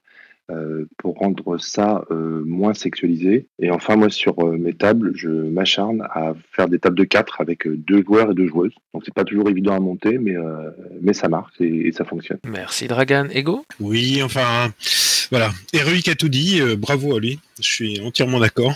Et quand même, euh, j'ai commencé à jouer euh, avant qu'il ne naisse. Ben voilà, ça ne fait pas de moi quelqu'un de meilleur que lui. Pas du tout. Euh, ce qui est important, c'est ce qu'on apporte à- aux autres, à mon avis, à mon humble avis, Euh, et euh, aux autres, à ses, à ses partenaires de jeu, à ses, à ses copines et à ses copains autour d'une table. Euh, ce plaisir en fait que euh, qu'on va leur apporter, ce plaisir que eux ils vont nous renvoyer, etc. Euh, et c'est tout ce qui compte au final. On n'est pas plus légitime parce que on a joué x fois de plus. On est juste voilà, un rôliste depuis plus longtemps que d'autres. Et alors, ça change rien. Rien. C'est pas ça qui va donner un niveau de qualité à qui que ce soit, euh, tout simplement. Dissac? J'avais juste oublié de remettre le micro, désolé. Euh, donc, euh, par rapport à ce qui est dit, ben, j'en reviens toujours à cet aspect social. Le combat sur l'expérience, souvent quand c'est utilisé de façon rhétorique, c'est toujours pour euh, ben, pour cette question un peu de supériorité qui a le dessus et ainsi de suite. Euh, ce qui est compliqué sur le jeu de rôle, c'est qu'on peut faire du jeu de rôle depuis euh, 20 ans en faisant une partie par mois. Et aujourd'hui, surtout avec les outils en ligne, il y en a qui, euh, ça fait euh, en 5 ans, on fait plus de parties parce qu'ils jouent 3, 4, 5 scénarios par semaine. Donc là, déjà, ça va, euh, ça montre bien qu'il n'y a aucune, euh, aucune valeur réelle mesurable. Ensuite, il y a, euh, bah, ça a été parlé, certains avec sortir de l'auberge ou autre, les outils, il y a le fait de ceux qui travaillent plus ou moins. On peut, euh, je pense que c'est comme dans tous les métiers, il y en a qui font leur métier sans jamais réfléchir et chercher à évoluer. Donc au final, l'expérience, est-ce qu'elle est là ou pas?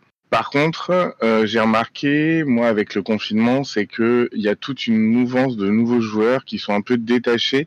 Euh, même là, sur un événement comme celui-là, on va pas les retrouver. Des joueurs plus jeunes qui euh, sont un peu perdus et qui sont à la recherche de gens un peu pour aiguiller. Et je pense que le- l'expérience peut vraiment servir de repère pour être, euh, du où on est dans la bienveillance et dans le conseil, euh, d'essayer euh, de retrouver des gens, euh, des gens qui vont dire, bah ouais, je cherche un jeu, euh, je veux des règles pour pouvoir faire tout dans le détail, même les chutes et autres. Les vieux de la vieille auront tendance en général à plus connaître une collection de jeux possible du moment où ils sont pas exposés comme euh, j'ai le savoir ultime. Ils peuvent dire bah moi je connais un tel un tel mais continuer à chercher et euh, créer de l'ouverture. Ensuite euh, alors je rebondir aussi sur ce qui a été dit sur les joueuses euh, en fonction des genres et ainsi de suite je pense que là aussi il n'y a pas forcément d'expérience et il n'y a pas forcément de volonté. Euh, moi j'ai euh, madame à la maison. Le premier truc qu'elle veut euh, faire c'est pied des cadavres dire chaussettes et gagner euh, un bonnet euh, avec son niveau si elle joue un elfe. Parce que elle a rigolé avec Nelbug parce que il y a ce côté défouloir sur le jeu et que justement, vu qu'on joue sans cantonner à, à un seul genre, euh, bah, c'est l'occasion aussi des fois entre guillemets pour certaines de prendre leur revanche sur le rôle. Euh, J'ai aussi moi dans mes groupes de joueurs des gens qui ont euh, des sexualités ou des genres euh, pas forcément, euh, on va dire un peu plus alternatifs. Donc euh, résultat, on va avoir aussi des gens qui bah, le côté juste garçon fille va pas être va pas être forcément la même la même approche. Après, pour revenir à ce coup d'expérience, il y a également euh, sur ce qui est partagé, on a beaucoup de podcasts de gens qui font des vidéos. Et, et là, je trouve aussi que c'est la foire au, au n'importe quoi. On a des gens qui se proposent pour faire des vidéos, pour donner leur expérience et euh, se donner un, un rôle de sachant, en ayant une approche euh, des fois qui qui a pas évolué depuis euh, 15, 20, 30 ans et, et ça manque justement, et c'est là où on voit que le, ce côté expérience peut être galvaudé et, et complètement, complètement surestimé. Donc, voilà. Donc je pense que c'est surtout important pour aiguiller les joueuses, les joueurs, tout le monde, mais, euh, mais qu'il faut savoir, euh, bah, comme dans toute discussion sociale, euh, garder un peu l'essence et savoir ce qu'on en fait. Est-ce qu'on est là pour vouloir écraser l'autre avec une supériorité et, on invoque une compétence particulière, comme ceux qui vont dire moi j'ai fait telle école alors qu'on pourrait être un cancre à l'ENA, ou, ou ceux qui vont réellement dire bah, j'ai quelque chose à partager, je vais le transmettre. Et c'est ça qui est le plus dur, je pense. Merci. Mikos. Ben, bonjour à tous. Euh, moi, personnellement, ben, oui, si bien entendu, comme partout, euh, ce qui a modifié ma propre expérience du jeu de rôle, c'est la numérisation et donc aussi l'accès euh, légalement ou illégalement à de nombreux PDF pour nous donner un accès quasiment illimité à notre bibliothèque de jeux de rôle, ce qui était beaucoup plus compliqué dans les années 90 où on devait se déplacer au magasin parfois bien loin de chez nous pour avoir un supplément et même les sous. Mais bon, euh, non, ce qui a vraiment modifié, là, ce que je pense, et je la revendique cette expérience, c'est d'un niveau professionnel maintenant où les employeurs, quand on dit qu'on fait du jeu de rôle, bon, maintenant, je suis chargé de communication anim- animateur, donc ça m'aide aussi. Si j'étais boucher ou euh, électricien, je suis pas sûr que je pourrais revendiquer de cette même manière. Mais en tout cas, euh, dans l'esprit, euh, enfin, dans l'imaginaire commun, on n'est plus passé, on n'est plus euh, à l'époque Mireille Dumas et euh, d'avoir cette expérience de plus de 20 ans de, clubs, d'animation, etc., dans des conventions. Et, voilà, c'est quelque chose, c'est vraiment un argument euh, qualitatif et professionnel que maintenant je fais apparaître sur mes CV.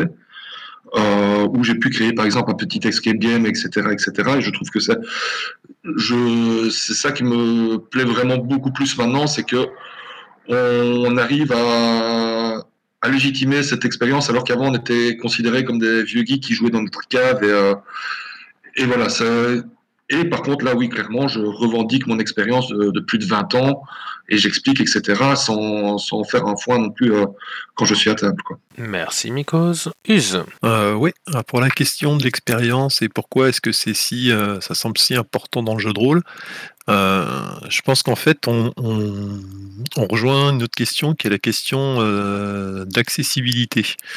Euh, pourquoi est-ce qu'on a l'impression que l'expérience c'est si important Parce que finalement, euh, des fois, certains jeux de rôle semblent, euh, inaccessibles. euh, ça peut être à cause d'un univers extrêmement détaillé, ça peut être à cause d'un système de règles super complexe, ça peut être parce qu'il y a une façon de jouer qui n'est pas bien explicitée dans les règles et finalement, il vaut mieux apprendre avec quelqu'un qui y a déjà joué.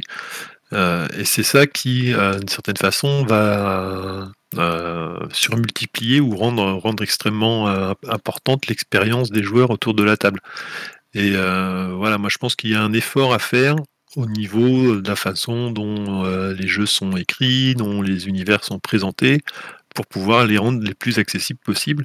À partir du moment où tout ça c'est accessible et facile à prendre en main, et où on peut rapidement se faire une idée de comment la partie euh, peut être, euh, peut être mise en place, euh, il n'y a pas besoin d'expérience, enfin il y a moins besoin d'une expérience particulière, il y aura moins tout ce poids-là de ceux qui savent et qui vont vouloir un petit peu chapeauter les, les nouveaux. Euh, Le, fait que pendant très longtemps, enfin ça, se fait encore, on parle d'initiation au jeu de rôle d'ailleurs, c'est un, terme assez, euh, assez bizarre quand on y pense. Euh, donc je pense que plus on fait des jeux accessibles, plus on réussit à trouver une manière de, présenter même des univers hyper complexes de façon accessible, et euh, moins ce critère de l'expérience sera important, et donc moins les arguments d'autorité des vieux grognards pourront avoir de poids. Voilà, passe la parole au suivant. Merci Use. Virgile. Alors, pourquoi la question de l'expérience de la joueuse semble importante en jeu de rôle? J'ai l'impression que c'est lié au fait qu'on on a envie de faire des bonnes parties. On a, env- on a envie de, bah, que ça se passe bien autour de la table. Euh, donc, très vite, euh, je pense que quand on se met à jouer régulièrement au jeu de rôle, euh, moi j'ai souvent constaté qu'il y avait cette envie aussi de progresser, euh, de, de monter de niveau finalement aussi en tant que joueur, euh, de, de voilà, de, bah, pour être sûr de s'assurer quelque part qu'on va faire des bonnes parties. euh, et euh, alors, est-ce qu'on est plus légitime si on est expérimenté Euh, le mot légitime m'embête un peu. Moi, j'ai l'impression que le fait d'avoir de l'expérience me donne sur de filet de sécurité. En tant que meneur, en tant que joueur, je sais que voilà, si je prends pas de risque, ben je vais faire une bonne partie, partie correcte. Euh, je vais pas, je vais pas m'ennuyer, je vais pas, euh, voilà. Je, je, connais un petit peu mes, mes, ma zone de confort, je, sais la situer, donc je, sais que si je reste là-dedans, euh, ben je, vais passer un, bon moment. Voilà. Et je passe la main à Tapis. Eh ben, en gros, je vais, je redire euh, un peu différemment, je vous rassure, pour pas faire de, de, des repompées, mais je vais redire à peu près ce qui a été dit, c'est que, euh, en fait, pour- pourquoi on parle beaucoup de l'expérience, c'est parce que effectivement, il y a beaucoup de gens qui prêtent beaucoup d'importance euh, aux jeux de rôle et euh, à leur pratique, et c'est vrai que euh, c'est un argument d'autorité, je l'entends, mais en fait, c'est aussi, autrement dit, c'est une difficulté quand ils l'utilisent à se remettre en, question sur des années et des années de pratique. Et c'est vrai que aussi on se dit, par exemple, des personnes réticentes avoir des, jeux de rôle sans MJ, euh, ils se disent non mais attendez, ça fait 20 ans euh, que j'en fais, j'ai jamais entendu parler de ça. Ça voudrait dire que de- ça fait 20 ans que j'aurais pu faire ça et en fait j'ai pas eu l'occasion, tu vois. Euh, ce genre de choses. Euh, je crois qu'on a fini de ceux qui voudraient intervenir sur cette question-là. Du coup, je vais, euh, je vais euh, ouvrir la cage au lion, comme j'ai tendance à dire. Est-ce que vous avez des ajouts, des questions auxquelles j'aurais pas pensé, qui vous semblent pertinentes dans le cadre de la question euh, de l'expérience euh, des joueurs, euh, etc. N'hésitez pas.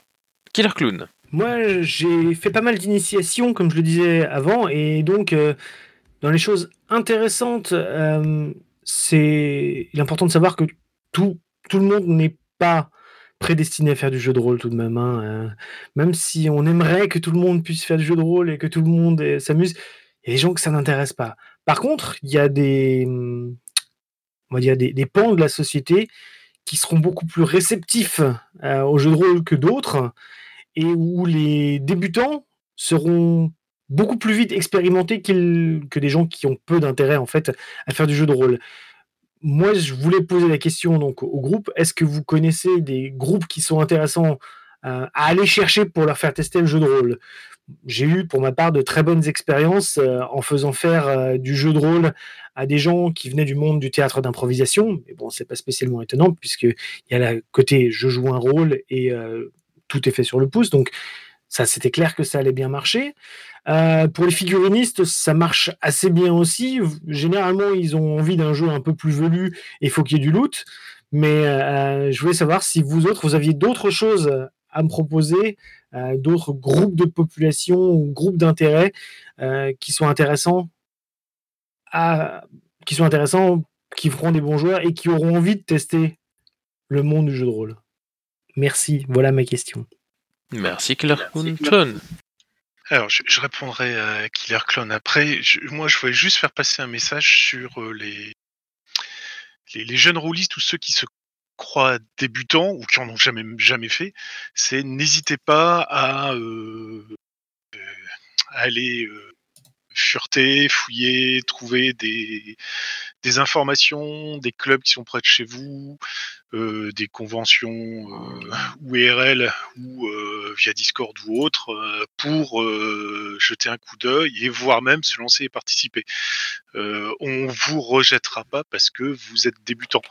Donc viandez les gens, ça peut être très sympa et vous pouvez apprendre des trucs bien. Euh, et donc pour répondre à Killer Clown, le mieux pour moi c'est de regarder sur euh, des, associations de jeux de rôle qui traînent un peu partout autour de vous, ou euh, de se connecter sur des réseaux sociaux spécialisés jeux de rôle pour savoir si vous avez des rôlistes qui sont pas très loin de chez vous et qui pourraient justement vous prendre sous leur aile et puis vous faire participer à des parties pour découvrir. Voilà, c'est tout pour moi. Merci Clone. Erwick. Oui, donc euh, pour, répondre, pour répondre à la question de, Killer Clone, j'aimerais préciser un truc, c'est que la plupart des gens qui sont intéressés potentiellement par le jeu de rôle vont faire l'effort en fait. Moi je vois pas mal de gens qui sont intéressés, qui ont découvert ça par des actual play ou par, euh, ou par euh, des pubs YouTube ou des recommandations machin, qui, qui voient leur youtubeur préféré, puis tout d'un coup il y a une recommandation de jeu de rôle parce que ça commence à faire des vues. J'ai l'impression que les gens de toute façon qui veulent faire du jeu de rôle vont faire du jeu de rôle. Et qu'à l'inverse, ceux qui ne, font pas l'effort d'aller vers le jeu de rôle sont souvent assez réfractaires en fait. Je pense, c'est pas vraiment une réponse, euh, c'est plutôt, euh, je botte un petit peu en touche par rapport à la question, mais je pense que certaines personnes ne sont pas forcément attirées par le jeu de rôle, n'ont pas envie d'en faire, et que ce serait totalement contre-productif de, euh, leur d'essayer de leur faire découvrir le jeu de rôle alors que c'est quelque chose qui ne les attire pas du tout. Pas mal de gens qui, pensent qu'ils n'ont pas d'imagination, qu'ils ou qui aiment pas qui pas se raconter des histoires, sont pas forcément un public évident pour euh, pour le jeu de rôle.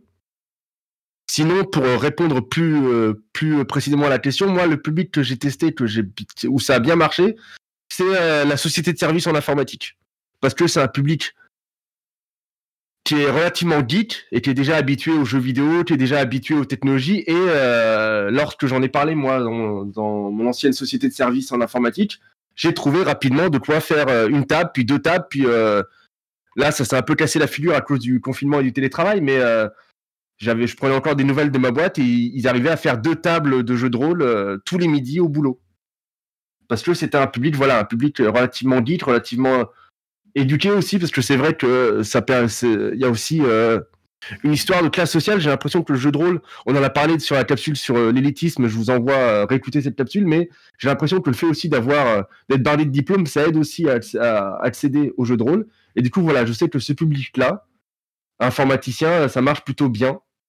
Je sais que qu'à l'époque où j'étais au lycée, ça avait pas trop mal marché aussi. Que voilà, tout ce qui est informaticien, tout ce qui est universitaire, les facs, les écoles d'ingénieurs, c'est des publics qui sont très euh, friands de jeux de rôle. Mais euh, voilà, pour répondre à Killer Clown. Merci Erwick. Chronos. Bonjour à tous. Euh, pour ce qui est des, euh, je vais rebondir encore sur ce qui a été dit. Pour ce qui est des, euh, on va dire des populations qui aiment bien le jeu de rôle, faut... j'aime beaucoup. Oh punaise, attendez, j'ai j'ai peur de comment j'ai formulé ça. Excusez-moi, mais les populations qui sont les plus jeunes, genre qui se dirigent vers le entre 14 et 18 ans, ah, on peut pas se permettre une variété de beaucoup de choses, mais euh, d'expérience, parce que ça fait depuis que j'ai 13 ans que je fais du jeu de rôle, euh, j'ai remarqué que c'était vraiment des populations qui pouvaient très vite s'attacher à quelque chose et qui on pouvait très vite les habituer au jeu de rôle en fait. Donc paradoxalement, au début ça part sur un groupe de potes qui fait du bouche à oreille, du bouche à oreille, etc. Sur Discord, je sais que par exemple là, euh, moi de mon côté j'ai un serveur où j'ai quasiment que des jeunes âmes dessus. Et bah, ils font leur jeu de rôle dans leur coin et même ils, font preuve d'une créativité qui sont même assez impressionnantes pour certains. Donc euh, c'est vraiment un bon truc formateur. Et aussi, il y en a beaucoup qui sont pas intéressés aussi parce qu'ils ne connaissent pas. Euh, je vais donner quelques éléments de ma vie, mais par exemple, je connais un, un magasin de jeux de rôle qui est le magasin à ton tour, euh, qui se situe dans la ville de Granville. Et euh, sur toutes les tablées qu'on est capable de faire, des fois ils vont chercher des gens un peu au pif euh, et ils leur demandent euh, est-ce que vous voudriez tester du jeu de rôle. Et après plus de deux ans euh, de travail, statistiquement, 8 personnes sur 10 sont, euh, sont intéressées en fait, sont même euh, assez hype pour la suite de la campagne. Il y en a une qui est en mode pas trop envie de continuer et une dernière ça m'intéresse vraiment pas. Donc finalement, en fait, c'est juste parce qu'il y a énormément d'idées reçues et parce qu'il y a aussi dans l'univers du jeu de rôle, il y a aussi le roleplay libre, les roleplay originaux ou genre de choses-là qui sont euh, tout un univers qui sont beaucoup plus accessibles, je trouve par exemple. Et euh, bah, disons que, comme j'ai d'expérience, ça dépend aussi avec quelle émission on tombe. Moi, par exemple, le premier jeu de rôle, j'ai pas eu de chance parce que je suis tombé sur un MJ qui m'a fait tiens, on commence par du Pathfinder, voici le lien du wiki, démerde-toi, il est 18h, à 21h, ta fiche elle est finie. Voilà, donc ça dépend aussi sur qui on tombe. Merci Chronos. Ego? Oui, alors, moi j'aimerais revenir sur, le, sur ce que disait Erwick, toujours dans la dans, l'idée de répondre à Killer Clown. Euh, c'est sûr que si on s'oriente, si on oriente toujours en fait la proposition euh, de jeu vers des gens qui, de toute façon, naturellement, vont avoir facilement accès à ce type de jeu, euh, on va tourner en rond et on fera toujours, on jouera toujours entre entre gens en fait issus d'une même classe sociale. Justement, en essayant de casser ça, on peut parvenir à faire jouer d'autres personnes. Et je rejoins euh, bah, à 100% en fait euh, ce que ce que disait Claire, Claire Clown euh, sur le sur l'espace texte. Si les classes populaires font moins de jeux de rôle, c'est souvent par manque d'opportunités. Et je suis tout à fait d'accord avec ça. Il m'est arrivé à une lointaine époque où j'étais animateur dans en centre social, bah, de faire jouer des, des jeunes de quartier populaire et ça se passait extrêmement bien. Ils adoraient ça, ils étaient émerveillés, comme n'importe quel gamin aurait pu être émerveillé. Hein. Ils découvraient, mais en plus quelque chose en fait qu'ils ne pouvaient, qu'ils n'imaginaient pas pouvoir exister. Et, euh, et donc, euh, donc voilà quoi. hein, ce sont, sont des expériences qui ont été euh, aussi intéressantes pour eux que pour moi et qui m'ont construit aussi dans ma propre expérimentation voilà, de, de, de rôliste, tout bêtement. Et mais voilà, on n'est pas forcément obligé uniquement de, de s'arrêter voilà aux, aux jeunes. De, on n'a pas forcément accès en fait à la possibilité de faire jouer des jeunes des, des quartiers populaires ou des cités, mais on peut aussi se tourner ce que j'ai aussi fait euh, d'autres- périodes, vers les jeunes de son village. Euh, leur proposer en fait euh, voilà dans, l'association par exemple culturelle et sportive de son village on en trouve ici et là d'organiser des, parties de jeu de découverte alors voilà, faut, voilà. Si, si on veut faire du prosélytisme, bien sûr, hein, toujours pour répondre à la question, et, euh, et c'est très intéressant. Enfin, on peut vraiment faire euh, germer comme ça des, des passions. euh, et, euh, et, euh, et par exemple, dans mon cas, en fait, voilà, les, les jeunes de, de ces villages où j'ai lancé ça, et ben, ils ont, euh, voilà, ils ont joué avec moi, puis ensuite ils ont continué à jouer entre eux, et, et puis ils sont devenus rôlistes comme n'importe lequel d'entre nous, tout bêtement. Voilà, voilà. Dissac Je disais que euh, au niveau euh, au niveau de cet accès, effectivement, et je l'avais écrit, les, les classes populaires, des fois, euh, les plus populaires pour reprendre cette expression, mais je pense que n'importe quelle classe sociale, des fois, il y a cette impression que c'est pas accessible aussi pour des questions d'argent, ou euh, où c'est trop compliqué, euh, l'accessibilité aussi pour des questions de, de niveau scolaire ou autre. On se dit il y a trop de livres à lire, ça, ça rebute, alors que l'offre est suffisamment élargie pour que ce soit accessible. Donc déjà, je pense qu'il y a une méconnaissance pour certains.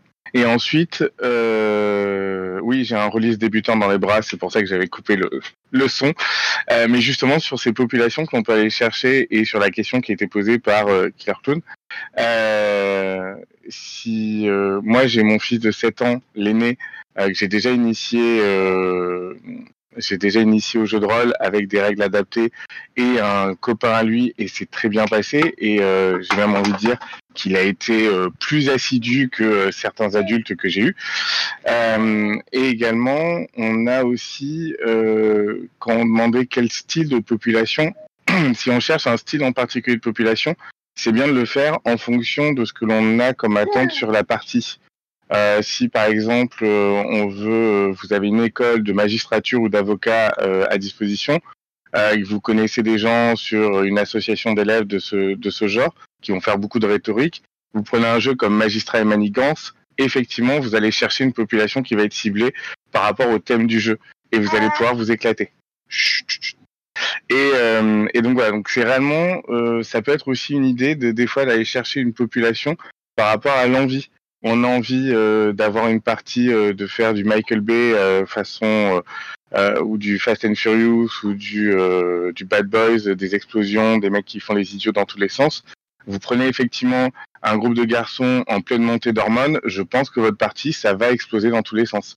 Donc voilà, c'est chaque fois aussi se dire que le casting, un peu comme pour les films, si vous prenez euh, euh, si vous prenez Arnold Schwarzenegger pour faire un film, euh, un remake de Roméo et Juliette, il y a peut-être une erreur de casting, même si c'est un bon acteur, hein, mais euh, je pense que c'est aussi ce choix que l'on peut avoir. Merci Dissac.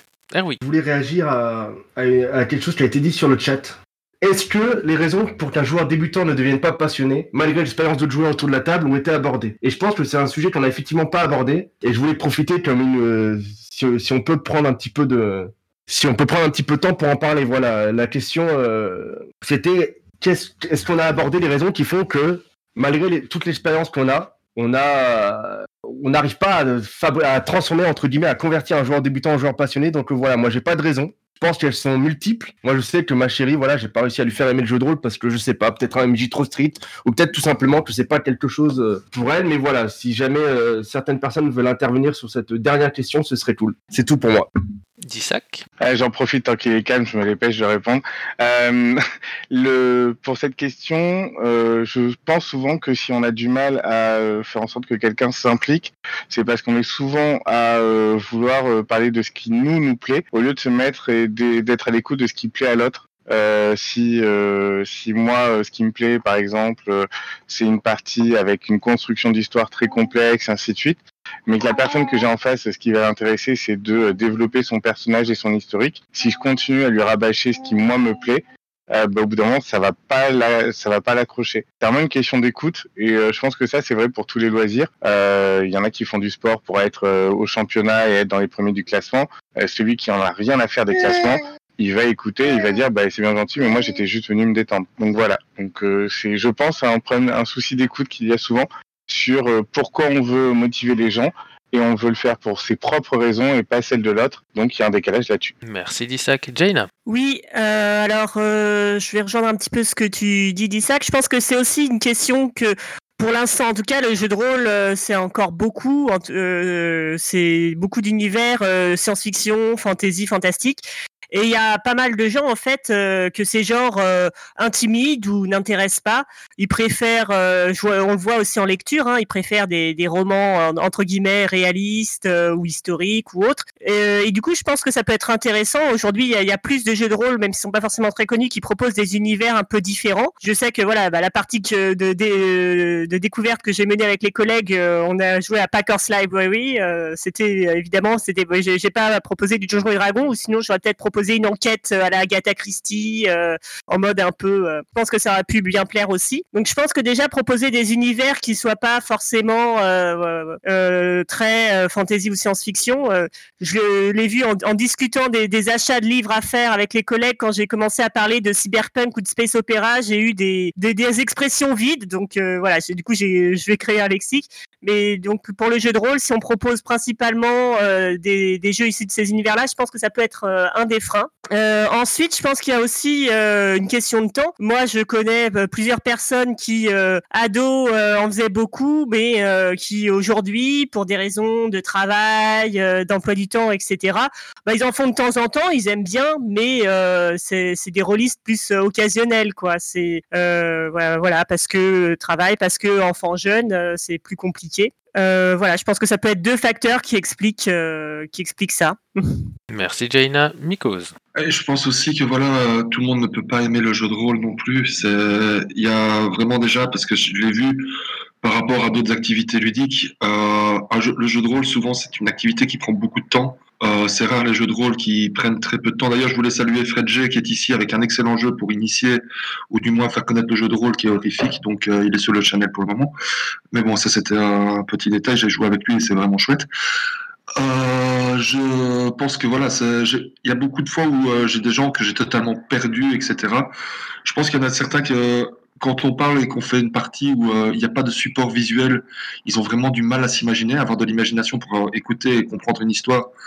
C'est quelque chose qui, qui, enfin, qui demande un certain effort. Je pense aussi que euh, voilà, la question de passer deux heures autour de la table, il y en a beaucoup qui n'aiment pas ce genre d'activité. Et donc, ben, c'est quelque chose qui rebute souvent énormément les joueurs, que voilà, c'est c'est pas quelque chose non plus de très très très sportif. Donc, euh, il faut pas quand il faut pas commencer à culpabiliser si la personne euh, n'est pas n'est pas n'est pas enfin passionné par le jeu de rôle ou quoi que ce soit.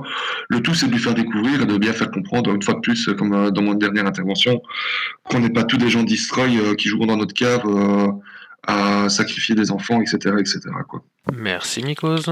Kanjar nous signale à l'écrit d'ailleurs que c'est- ce genre de questions, mais on se la reposera, je pense, dans une capsule. C'est- C'est assez typique du jeu de rôle, justement, de se poser des questions sur, sur pourquoi ça passionne pas tout le monde. En attendant, je pense que je vais finir là. Merci à tous et à toutes